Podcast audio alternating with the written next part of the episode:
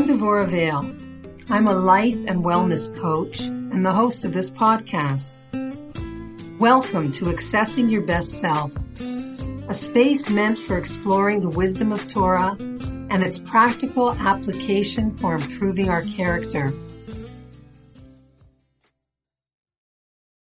Okay, so this week's Parsha, even though that's not our subject, though it is going to relate to what we're going to talk about today, is called Parshas Vayera, and it's a continuation, of course, of the journey of Avraham and Sarah. And uh, I, there's just one beautiful idea that I wanted to share with you that will tie into our class today, which is something that I found in Rabbi Jonathan Sacks, Olav Hashalom's uh, Sefer on the Chumash. And he just notes that we're all familiar. Hi, Marlene. Good morning. We're all familiar with the way that the Parsha opens with Avram Avinu. He's just had his bris and he's sitting outside and he's looking and hoping for guests to come. And these three angels slash men, there's a whole uh, discussion about who they really are. um, idol worshippers, actually, um, approach, and Abraham cannot wait but to go and offer them food and hospitality, etc. But the question is, is that he's, you know, he's in the middle of God speaking with him, and he basically says to God, "Excuse me, God, I have to go take care of my guests." So that's a whole question in itself. How do you leave the divine presence to go and, you know, be with human beings, so to speak? But the one idea that I really liked is that when these guests come, they're described as nitzavim alav, that they were standing over Avraham. They were standing above Avraham. And this is an allusion to the fact that they were angels. So they were on a higher level, so to speak, than Avraham. But then after Avraham offers them food and drink and shelter, the language changes and it says, Omeid Aleihem that now Abraham was standing over them. So, of course, you have the literal idea, which is that he was serving them. He was up. He was, you know, uh, standing and running and doing for them. But the idea that Rabbi uh, Sacks brings out is now he was standing over them because by performing this mitzvah of Haknasas Orchim, which was greater than even being with the divine presence, he was now considered over them, meaning higher than the angels. So, again, back to this idea of what makes us human is this idea of bechira, of free choice. The fact that Avram Avinu ran to do and help these angels, which we think of as much higher, right? They they don't have free will. They do what God tells them to do. Uh, and yet, when we perform mitzvot, when we heed the call of our inner voice, which is the voice of God, we stand higher than the angels. Okay, one other thing I wanted to talk about just before we get into our topics today again is, a very important foundational idea to understand how to approach Torah. Excuse me again.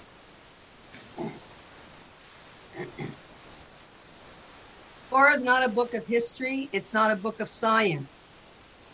Even though it includes history and it certainly is, you know, full of science in terms of the creation of the world, whether we can understand it or not.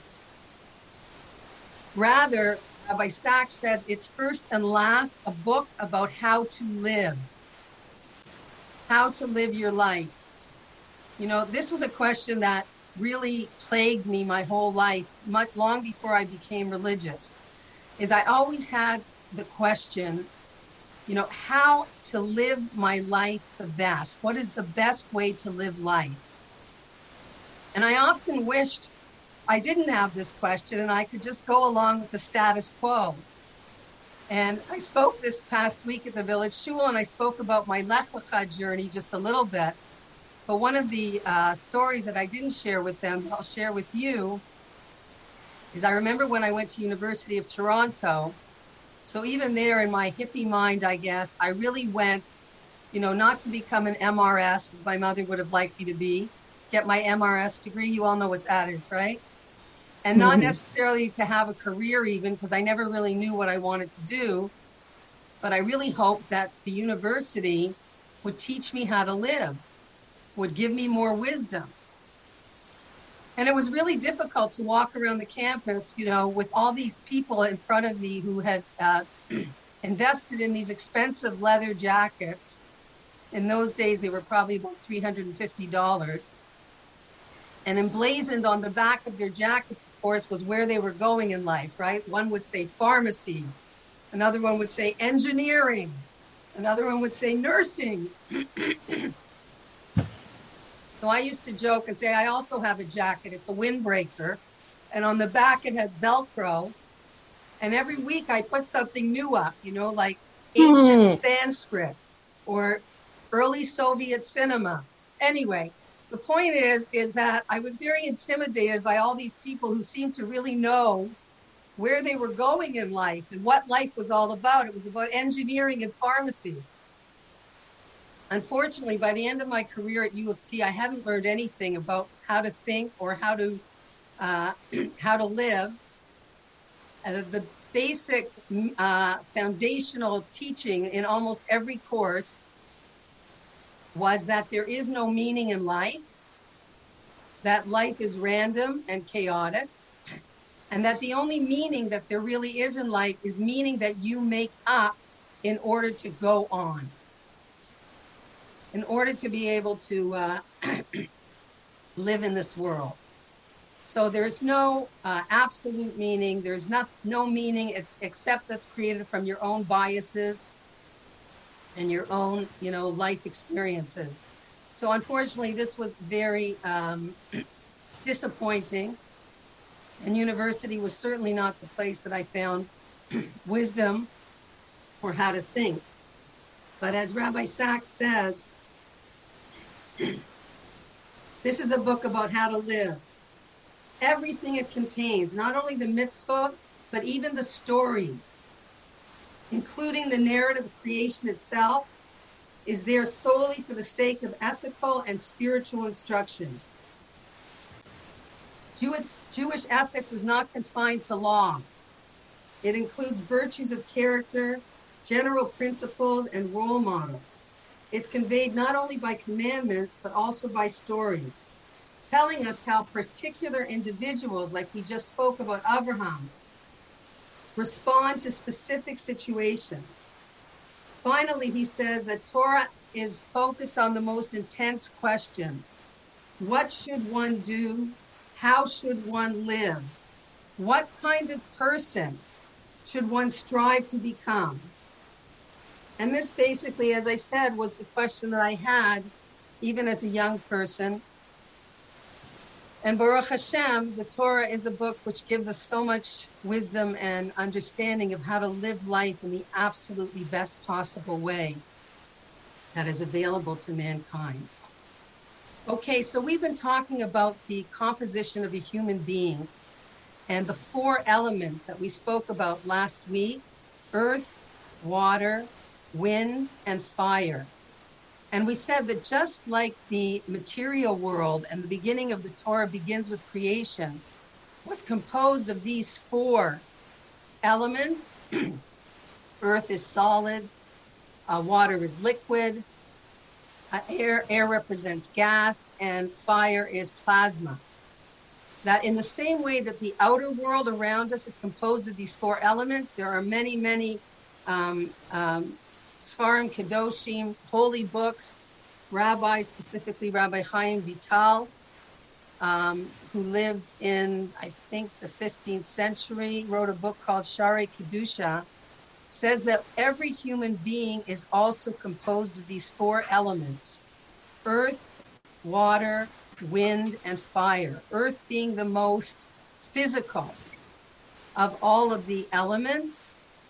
And as we said last week, if we were, were to make a uh, a, a uh, triangle like a- Abraham Maslow's hierarchy of needs, Earth is at the bottom. It takes up the biggest space on the triangle. And that's our physical part of us. The, the need for stability, the need for security, the need to feel that it, it's the basic primal survival instinct. You know, am I going to have enough? Will there be enough for my family? Are you taking away from what I'm supposed to have? In its best way, it represents stability and security so that a person can move on to the higher levels. In its worst manifestation, it deteriorates into sadness, the earthiness that we possess, the physicality, anxiety, sluggishness, and at its very worst, jealousy, which we're going to see soon is what happened in the story of Cain and Hevel. This was a manifestation of earth in its negative form. After that, we move up to water. The water element, we said, represents emotions, represents connection, represents relationships and pleasure. And of course, once a person's basic needs are taken care of, they move on to the water, which is, hey, you know, now that I'm okay and I'm stable and secure in this journey, what can I do to have fun, right? What pleasures are there available to me that will make my journey which is not just, you know, to, to get to the finish line, but will make my journey more enjoyable. And this is where we have the watermelon element, which is the emotional realm. And again, in its proper manifestation, we said last week, this is, you know, relationships and connection that are healthy, where passion and even lust, we said, is used appropriately in order to cement relationships and bring them to their highest level. Now, we didn't speak about the last two, but I'm going to touch on them today briefly because we're going to keep bouncing back to these four elements. Wind, we know that the human being is called Ruach Memalela, right? He's a speaking spirit. So, wind represents our power of speech, our ability to articulate our thoughts. And wind also represents thoughts themselves because just like the wind, you know, blows and our thoughts also are continuously sort of blowing through our mind, right? In and out of our minds. Sometimes we catch ourselves in terms of what we're thinking. Other times we're completely oblivious to those thoughts that are going in and out. So wind is re- representative of thoughts. Now, again, on its higher manifestation, it's the human need to look for truth, to search for inner meaning, to want to know how to live, what life's about, how can I live my very best life and become my very best self. So these are the higher aspects of thought and wind. And of course, a negative manifestation of wind would be, right? Silly words, idle types of speech. Of course, lashon hara, slander, anything that's malicious on its lower manifestation. And we're always struggling with this.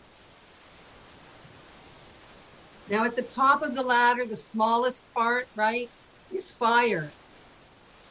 And fire, of course, right away we think about passion. We think about motivated people, people who are fiery, people who have, you know, a fire under them. And, you know, on its positive manifestation, fire is the desire to self actualize. It's the desire to become the very best person that you can be, to always be wanting to raise yourself up, to grow, to develop, to become more of who you, you are at your essence.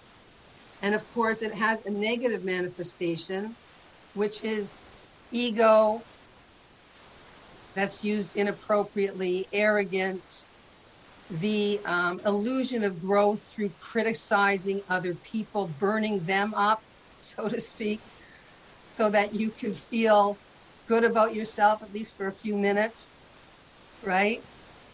It's this desire to let everybody know how wonderful and great you are.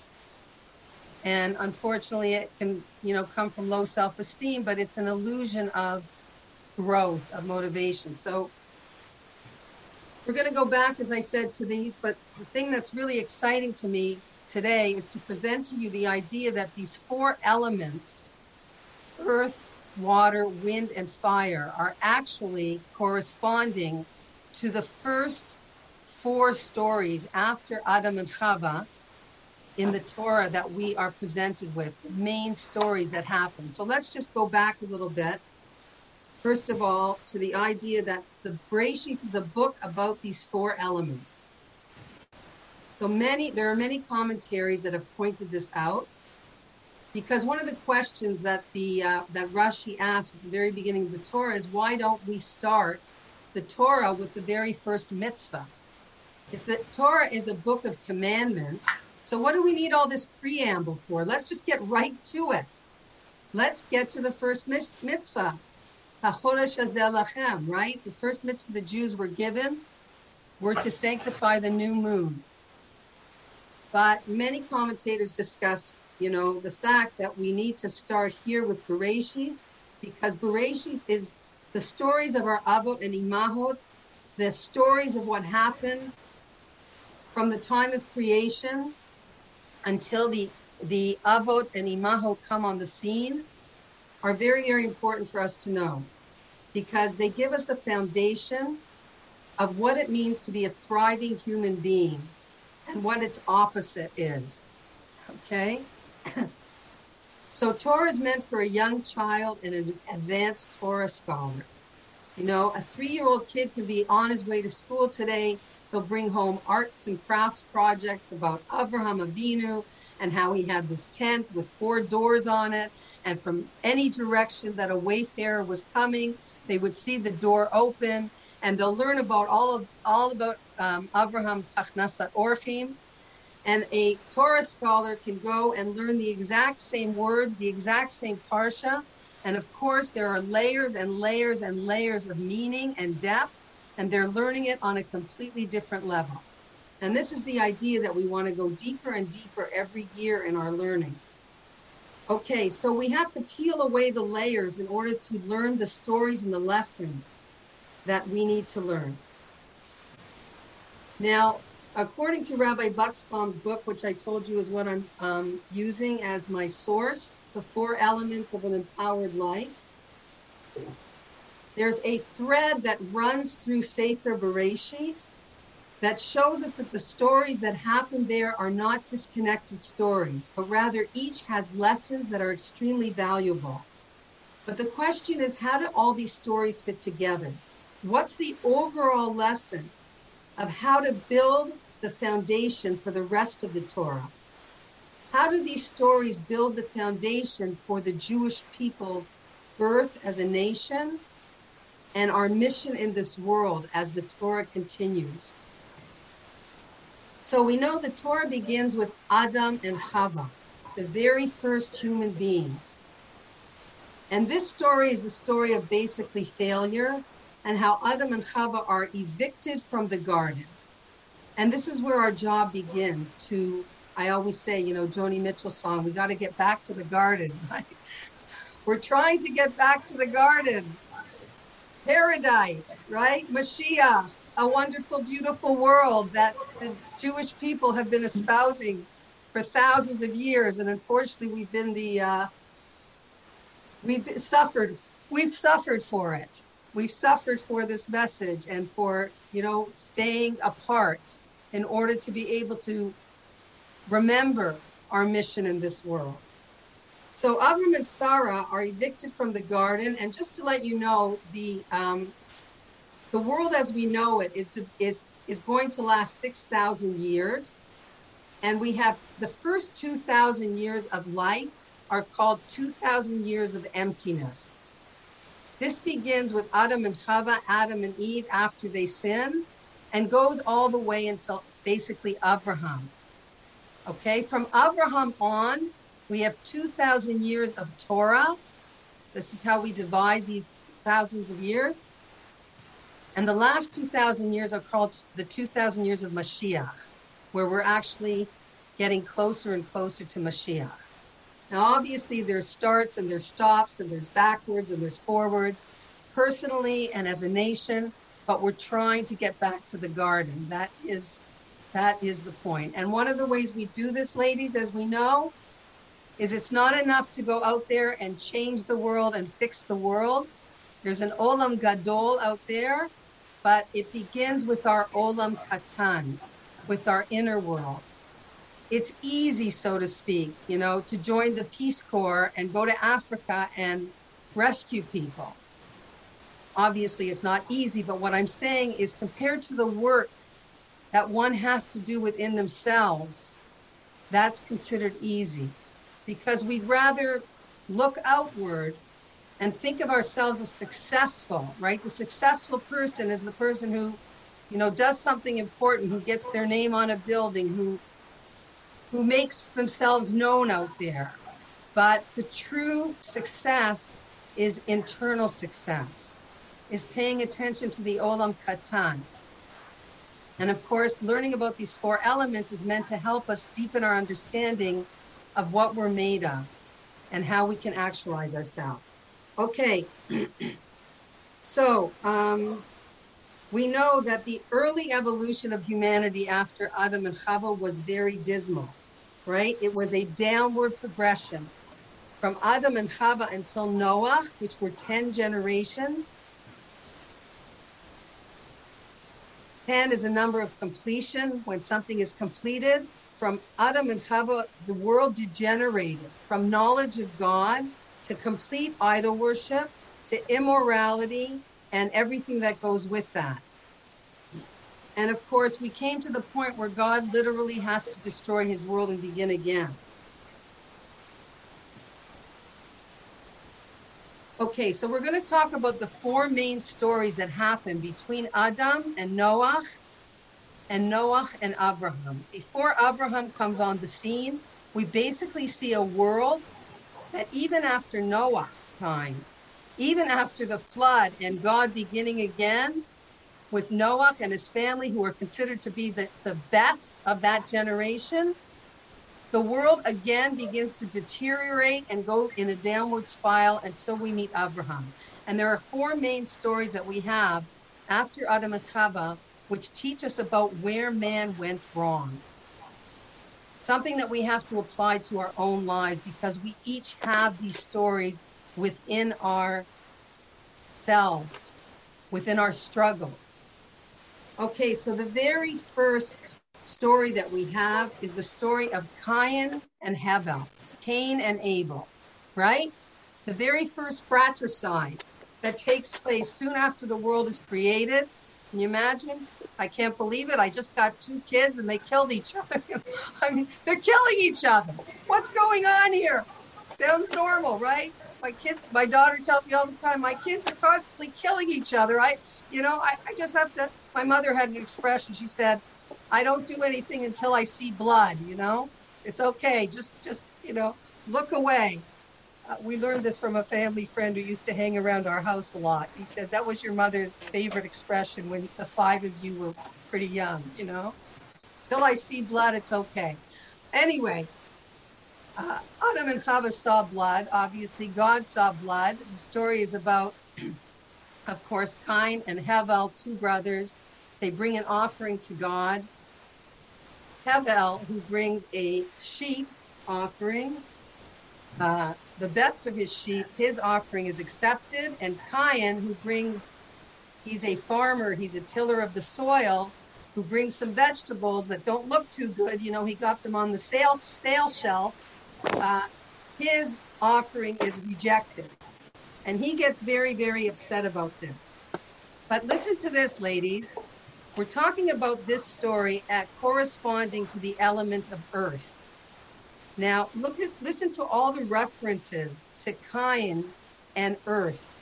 Cain represents the earthiness within us. Cain became a tiller of the ground, it says about him. When he brings his offering and, and Hashem turns it down, it says, This annoyed Cain exceedingly, and his countenance fell. So even the falling of his face, the sadness, the uh, upset about my offering not being uh, accepted and my brother's offering yes being accepted, his countenance falls, right? And God basically says to him, What are you looking so sad about? What, is, what what's wrong with you? Don't you understand there's something called tshuva? Don't you understand that you're not doomed? And God basically says to him, Listen, if you improve yourself, you'll be forgiven. And if you don't, right?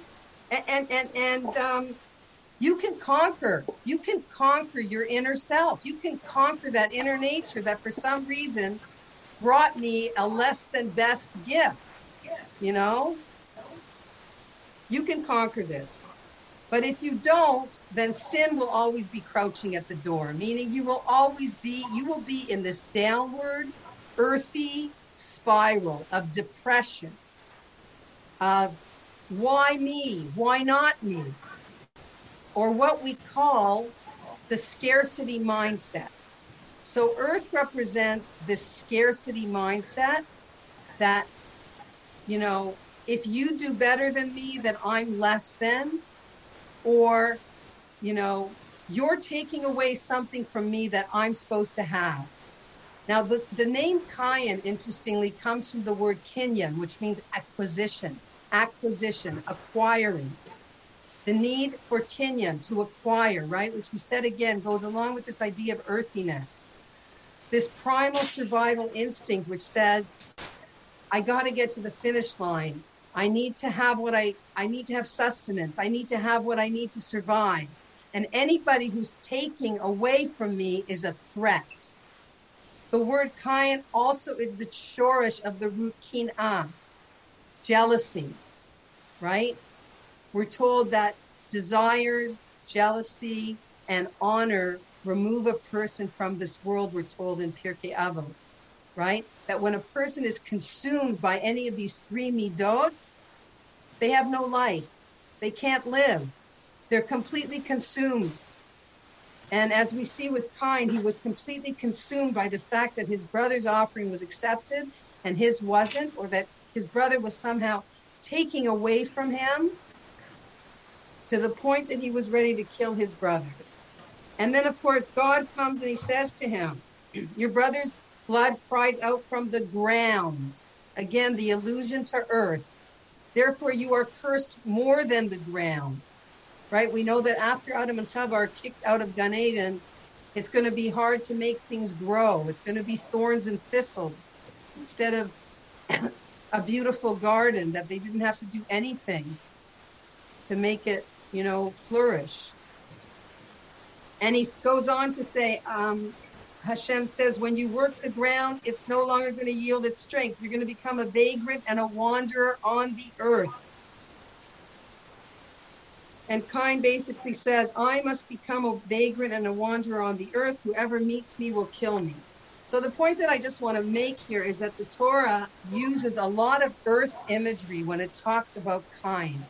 And again, it's talking about that earthy instinct within all of us, or what psychology, modern psychology, calls the scarcity mindset, which naturally leads to jealousy, right?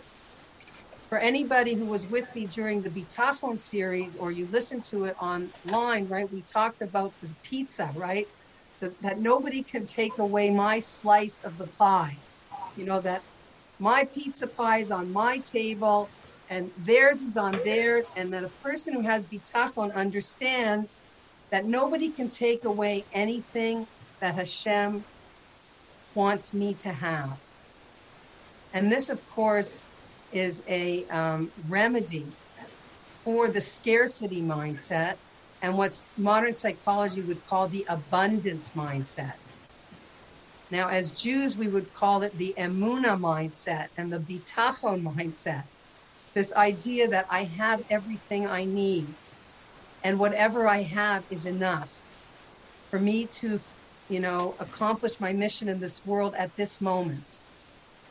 Or as somebody said very succinctly, I need to grow where I'm planted, not look at, you know, another flower in the garden and say, I want to be there I mean, we can want to be there, but we first have to accept where we are and use that and recognize that that's what we need to grow. Okay, so we have the story of Cain and Hevel.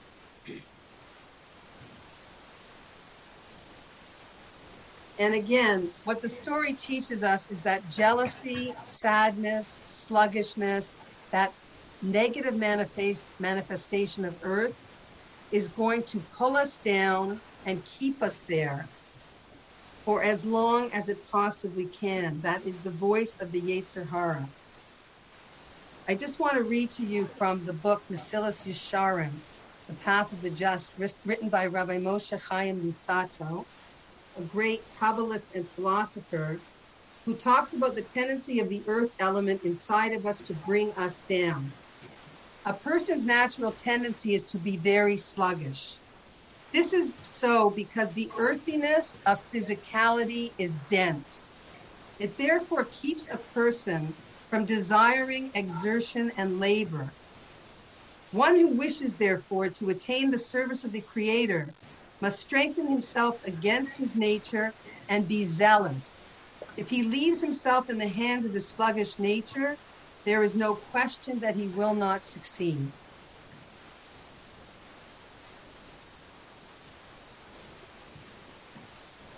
So Cain was a man of the earth, and he shows us the extreme constriction through his stinginess, sadness, and jealousy that the earth can bring out in us. Okay, so this first story again represents the idea of earth. Now, what I want to do is look at the remedy for earthiness, and we're going to talk about Abraham and Sarah because basically, you know, just quickly let me tell you the four stories that we're going to talk about that correspond to earth, water, wind, and fire. Well, ladies, just think in your own mind what's the next big story in the Torah that would go together with water. Don't have to think too hard, right? So after Cain and Hevel, after the story of the first murder and the earthiness that creates jealousy and sadness and the inability to get up again and try again, right? Saps complete motivation from a person is water. And water is the flood. Water is the generation of Noah.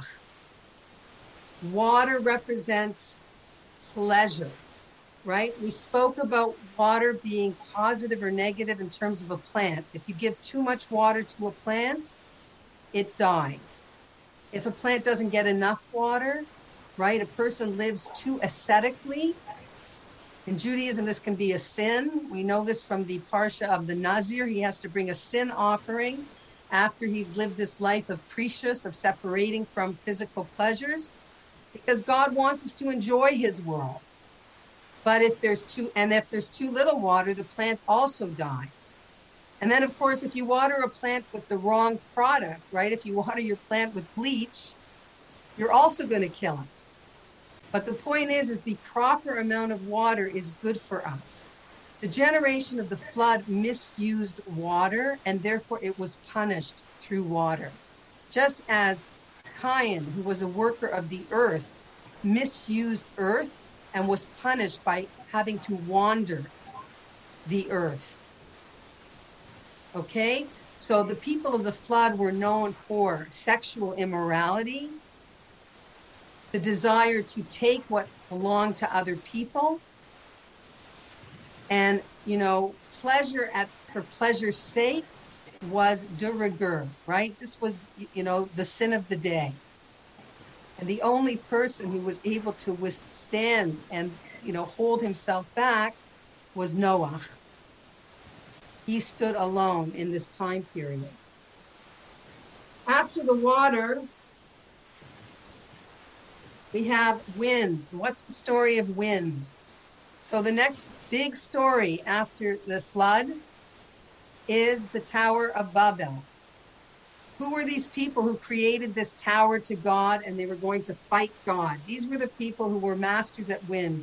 They were supposed to be extremely intellectual, extremely bright. Okay? Wind is intellect, cognition, and communication. These were brilliant people, Rabbi Buxbaum po- points out. They were not cavemen, okay? As you know, the anthropologists might like us to believe. These were, you know, very, very smart people, sophisticated human beings who had a plan to undermine God so that basically God will leave us alone, okay? We won't have to listen to him. We get we'll get rid of him. Okay. And they had this idea, and the idea was we want to rule ourselves. And so, together, through this power of speech, through this incredibly sophisticated intelligence, they began to build this tower, right, that reached up to the sky to fight, so to speak, God, to get rid of God. And what does God do? God scatters them like the wind. This is a negative manifestation of scattering people like the wind. And the wind element is, is speech. And because their speech has become corrupt and is obviously a manifestation of their thinking that was uh, distorted, God destroys them. Actually, He doesn't destroy them. We know the end of the story. God mixes up their languages so they can no longer use this incredible power of speech, which was supposed to be used for positive. Now they can no longer communicate with each other. They've got 70 different languages, and that's why it's called the Tower of Babel, because they're all babbling. Mibalbel means they're confused. They're unable to do this project anymore because nobody can understand themselves, each other, right? That as children we're taught, you know, one guy says, pass me a hammer, and the other guy passes him a screwdriver, right? And he get, you know, after a while of this, when they realize they can no longer communicate, they start to get really frustrated and beating each other up and knocking each other on the head, etc. Like, what is wrong with you? Why can't you understand me? And and this is where the beginning of all the languages in the world are sourced, right? Where we we become different nations with different languages. Before that, there was only one language, Lashon HaKodesh, the holy language, Hebrew. Um, the next story, the next main story, is corresponds to the element of fire, and that's the story of Sodom. This week's parsha. Sodom. Do you remember the people of Sodom? They are a generation who are extremely arrogant very, very wealthy, right? We know the story. I think it was in last week's Parsha, Lot and Abraham. Abraham and his nephew Lot are traveling together out of Egypt. Lot and Abraham's uh, shepherds have a fight that there's not enough pasture for both of us.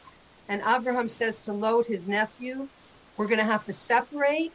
You know, you choose where you want to go. There's the east and the west. You make your choice, and I'll go in the opposite direction. And Lot lifts up his eyes and he sees this incredible area, this fertile land, place called Sodom. It's very, very uh, wealthy. It's, it's, it's, you know, it's, it's a choice piece of land. And regardless of the fact that the people are absolutely rotten there, Lot chooses to go there. Now we know the end of the story about Sodom. Sodom hates having uh, guests, right? They have certain rules in Sodom. You can't be in our club. We are a clique and you can't join our club. And basically, they are ruled by their arrogance and their ego. And how are they destroyed?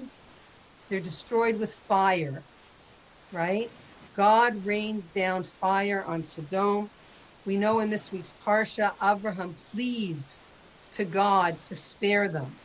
And, you know, we know that there's this incredible back and forth between God and Abraham, where Abraham keeps saying, What if I could find 40 righteous people there? Will you still destroy them? And of course, God says, If you, you know, if you find 40 righteous, I will spare them. And of course, they can't even find 10 who are righteous. But Lot and his family are spared. They're able to run away.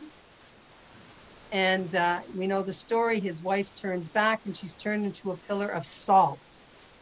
Okay, interesting. Why salt? So, salt in the ancient world represented wealth. We know that that area up until today, nothing grows there. That's the area of the Dead Sea, right? If you're on the tour bus, you'll even, they'll even point out Lot's wife, some big pillar of salt that's standing there. She was punished because she was told not to look back and watch the tragedy that was happening. And she, of course, you know, tell somebody don't look. That's what they want to do, right? They want to look. well, she did it. She looked and she turned into a pillar of salt. But listen to this. How is salt and fire, etc., related? Well, obviously, fire destroys everything, and salt, a place that has too much salt, nothing can grow there. So it's a perfect mida keneged mida. What do we mean by mida keneged mida? You know Shakespeare's book, Measure for Measure. That basically the same way that you do wrong, it's through that same medium that God will punish you, right? So salt in the ancient world represented wealth. People paid each other in salt. The word salary that we use up until today is a Latin word that means salt, that you get a salary, okay? The word soldier comes from the word salt because a soldier would get paid for working for his country, and the way he got paid was in salt. Salt was a sign of wealth. That's what people used. So these people were punished by fire and turned into salt. So this is the stage of humanity being sapped. The mission of the Jewish people are to fix these human flaws. And each one of us individually and as a people have to contend with these stories that live within us. The Cain and Hevel earthy part of us, the story of scarcity mindset, of jealousy, of sadness, of giving up and giving in to those feelings of unworthiness, of, ugh, why should I even try? Or spending our life on social media and Facebook, seeing how much better everybody else's life is than ours, right? And why do they have that? And why are they there and doing that vacation? And I'm stuck at home, etc., etc. All of these things that feed into this negativity, this earthy feeling of, you know, it's not good enough or you're taking away from what I'm supposed to have. That's the earthy part of us, right? So, just to focus on that in this class, because that's where I want to focus in the next few minutes.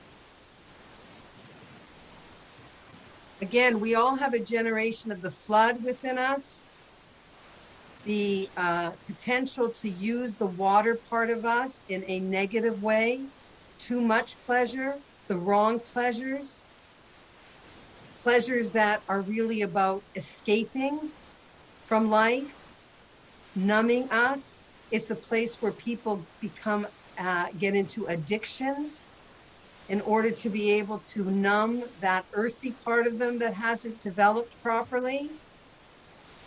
All of the levels interact with each other and build upon the other. So we're going to talk more about that. So now to come to this exciting part, and this is where the Jewish people begin with Avram Avinu.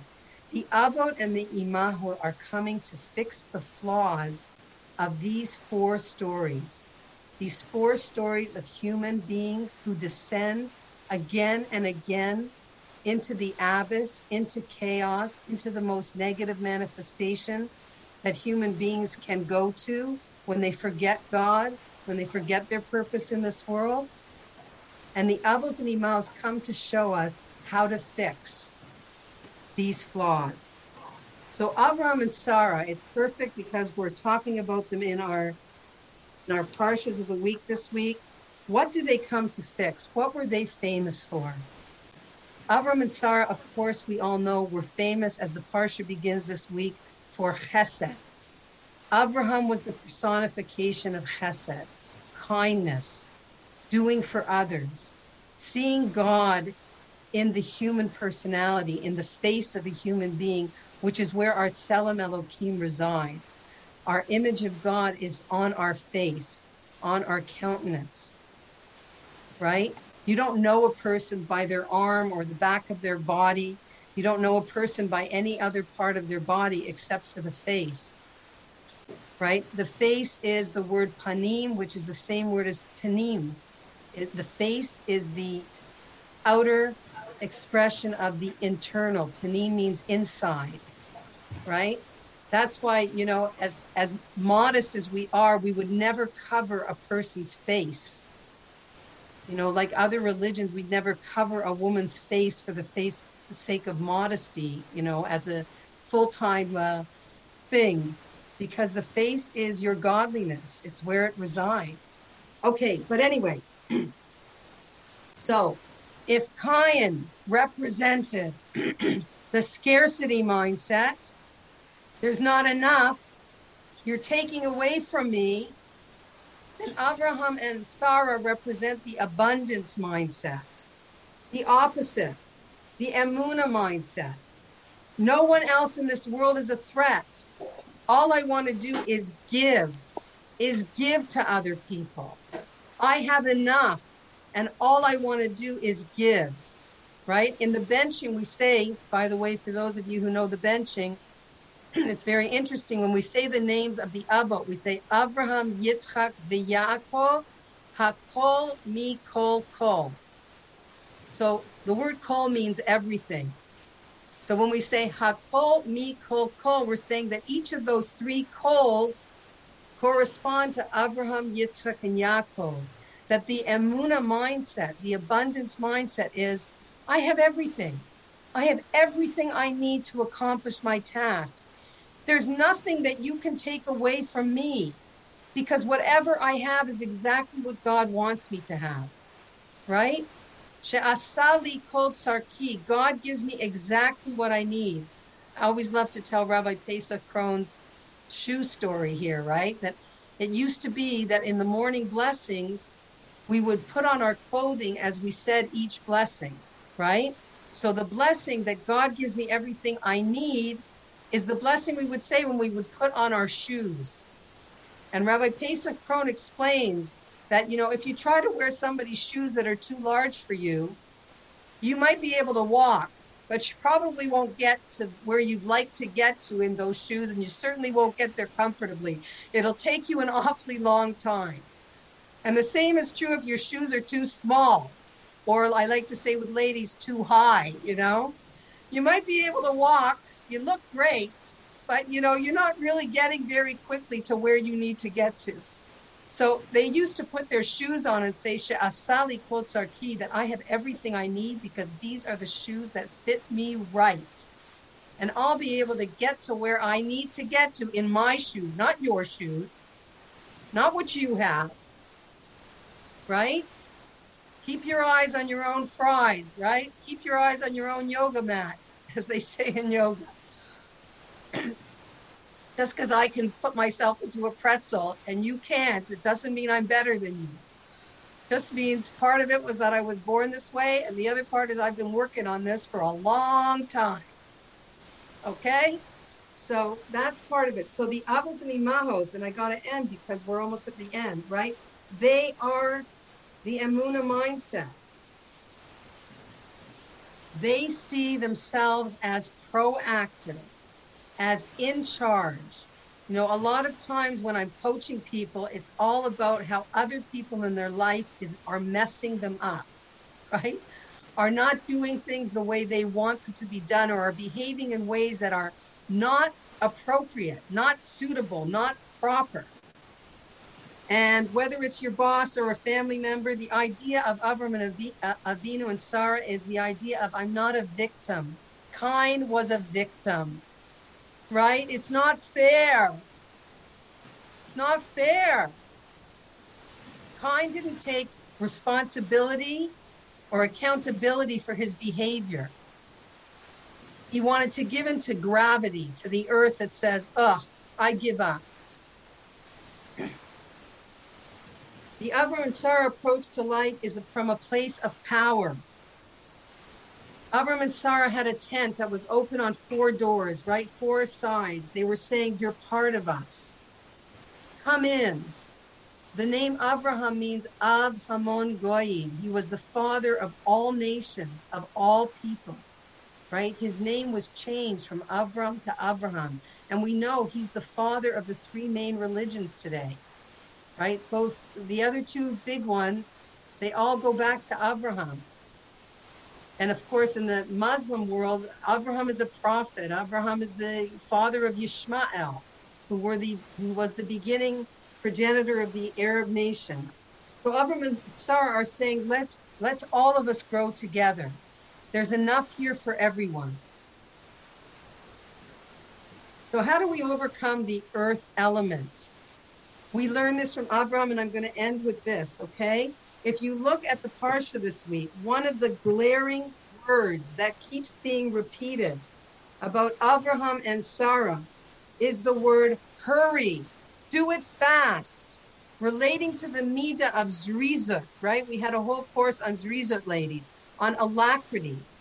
Abraham was the personification of enthusiasm, of alacrity, that your motion creates your emotion and that when you move yourself quickly externally, right? We know you don't feel good, you're feeling sad, you're feeling lethargic.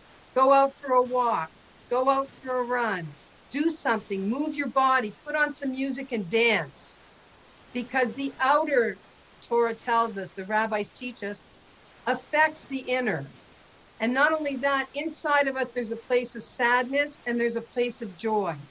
And the same way we can get one to wake up, we can get the other one to wake up. And the way we do it is through our external, right? Just putting a smile on your face changes the way you feel. My mother used to joke, she'd say, My my face, I don't mind it because I'm behind it. It's people in front get the jar.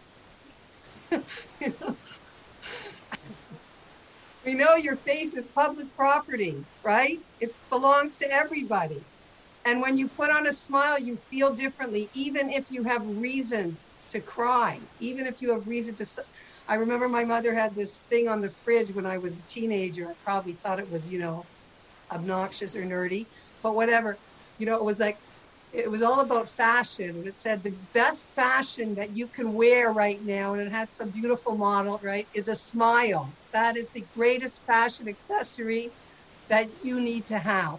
So you know there was always that message. But in the parsh itself right? Avram Avinu, he's just had a bris. It's the third day after his bris, which we're told is the most painful time after surgery.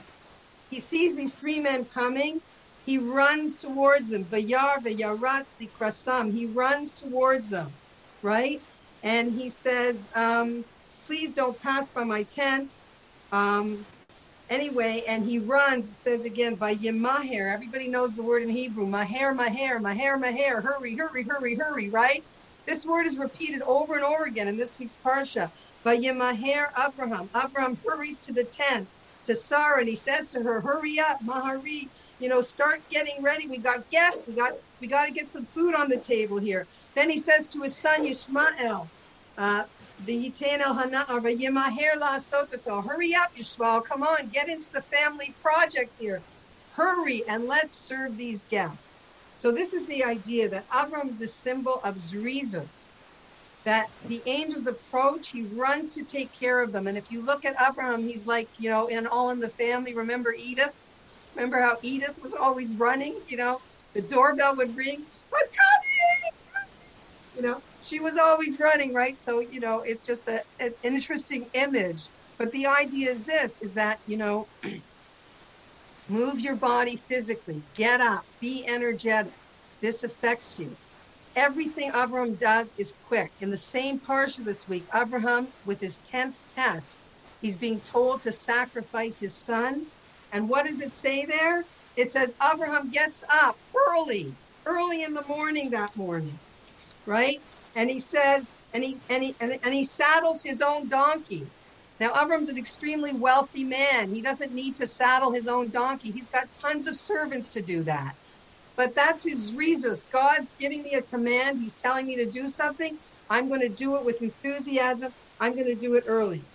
No coincidence that Abraham is the one who creates morning prayer. Okay?